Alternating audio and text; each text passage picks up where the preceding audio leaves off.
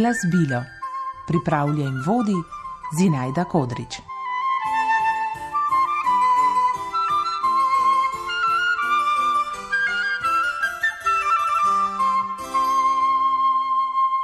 Dragi otroci, dobrodošli v naši oddaji Imeni je glasbilo. Zadnjič sem vam že obrazložila, kaj pomeni beseda glasbilo. To je predmet, s katerim lahko igramo glasbo ali tudi glasbeni instrument. In povedala sem vam tudi, da delimo vsa glasbila v manjše skupine ali družine.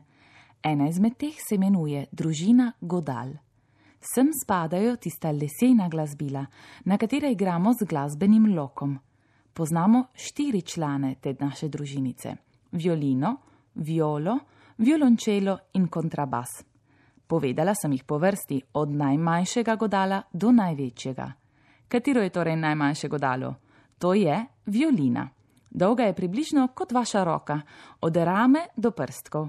In tudi igrate jo tako, da njen trebuh položite na vašo levo ramo, violinin vrat pa držite s prstki. Prav tako igramo tudi violo. To je malo večja sestra naše violine in igra zaradi tega malo nižje tone. Kako zvenita violina in viola, to smo poslušali v naši prvi oddaji. Kaj pa o njunih bratih? Kako zvenita violončelo in kontrabas? To bomo izvedeli danes.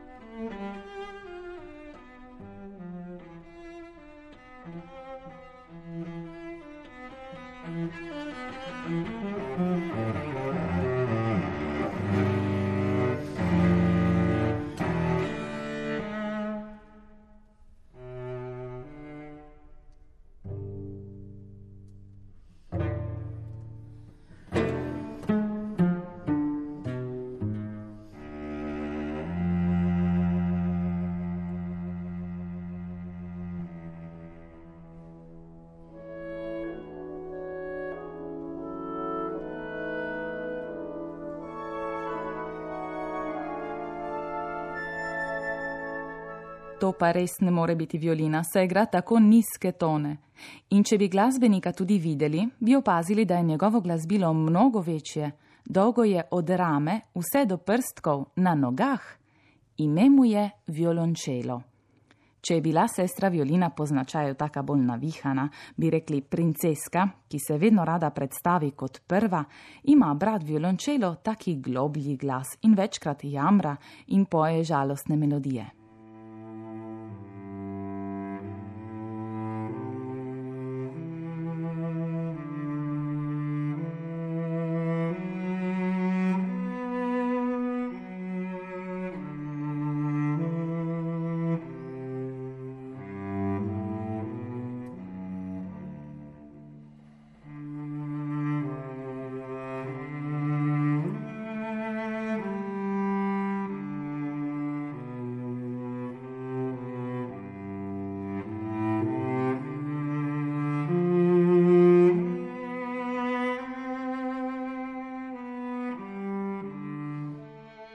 Za člane naše družine Godal je pisalo mnogo skladateljev. Hm, mislim, da je bolje, če prej kratko obrazložim, kdo so pravzaprav skladatelji. Gotovo ste v šoli ali doma že prebrali kako knjigo, kaj ne? Zatorej veste, da ima vsaka knjiga naslov in tudi svojega avtorja. To je tista oseba, ki je knjigo napisala. Saj veste, knjige se ne rodijo same. Pisatelj pač vzame v roke pero in napiše zgodbo. Tudi pri glasbi se tako dogaja. Če glasbo poje pevec, jo imenujemo pesem. Če pa glasbo igrajo samo glasbila, jo imenujemo skladbo. Prav tako kot knjige se pesmi in skladbe ne rodijo same. Za vsako skladbo stoji njen avtor, ki ga imenujemo skladatelj. Skladatelji so v preteklosti in še sedaj veliko pisali za vsa glasbila. Eden izmed teh skladateljev se je nekoč imenoval Johannes po imenu, Brahms po priimku. Vedel je, da je violina tako bolj bahaško glasbilo, ki se rado važi, zato je napisal skladbo za violino in violončelo. Obema bratoma je dal enako pomembnost in večkrat nastopi prej violončelo kot violina. Si mislite, kako zavistna je bila? Kar poslušajmo delček te skladbe. Sami se zabavajte pri prepoznavanju, ali igra prej violina ali violončelo. Ali se na koncu tudi malo skregata? Pa kaj, če se violina vedno kaže, kako je ona najvišja?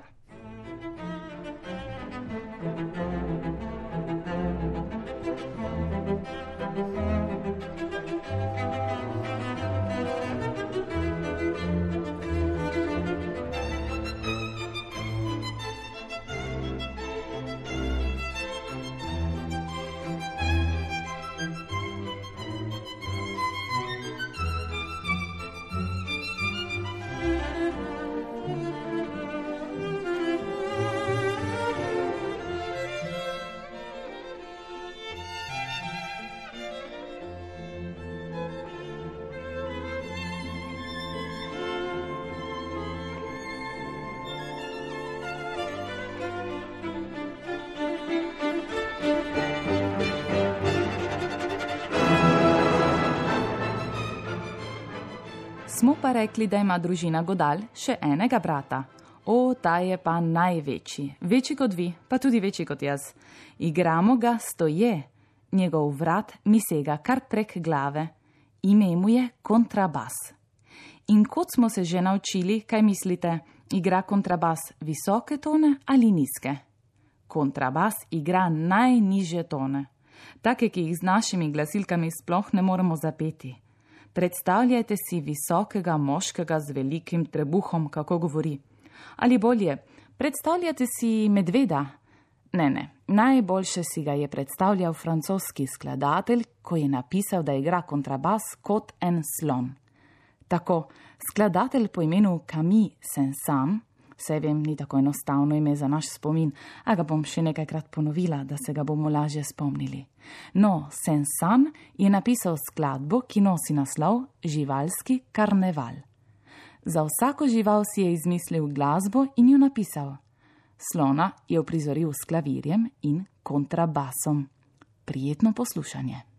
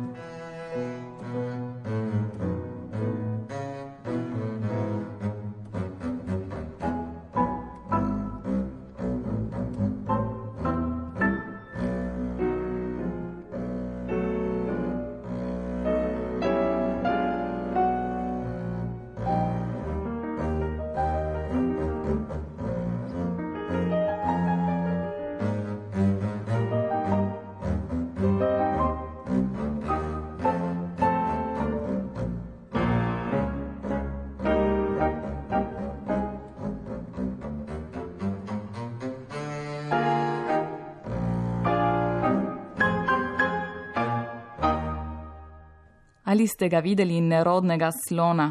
Skladbo, ki smo jo pravkar poslušali, je napisal francoski skladatelj Camille Saint-Saëns.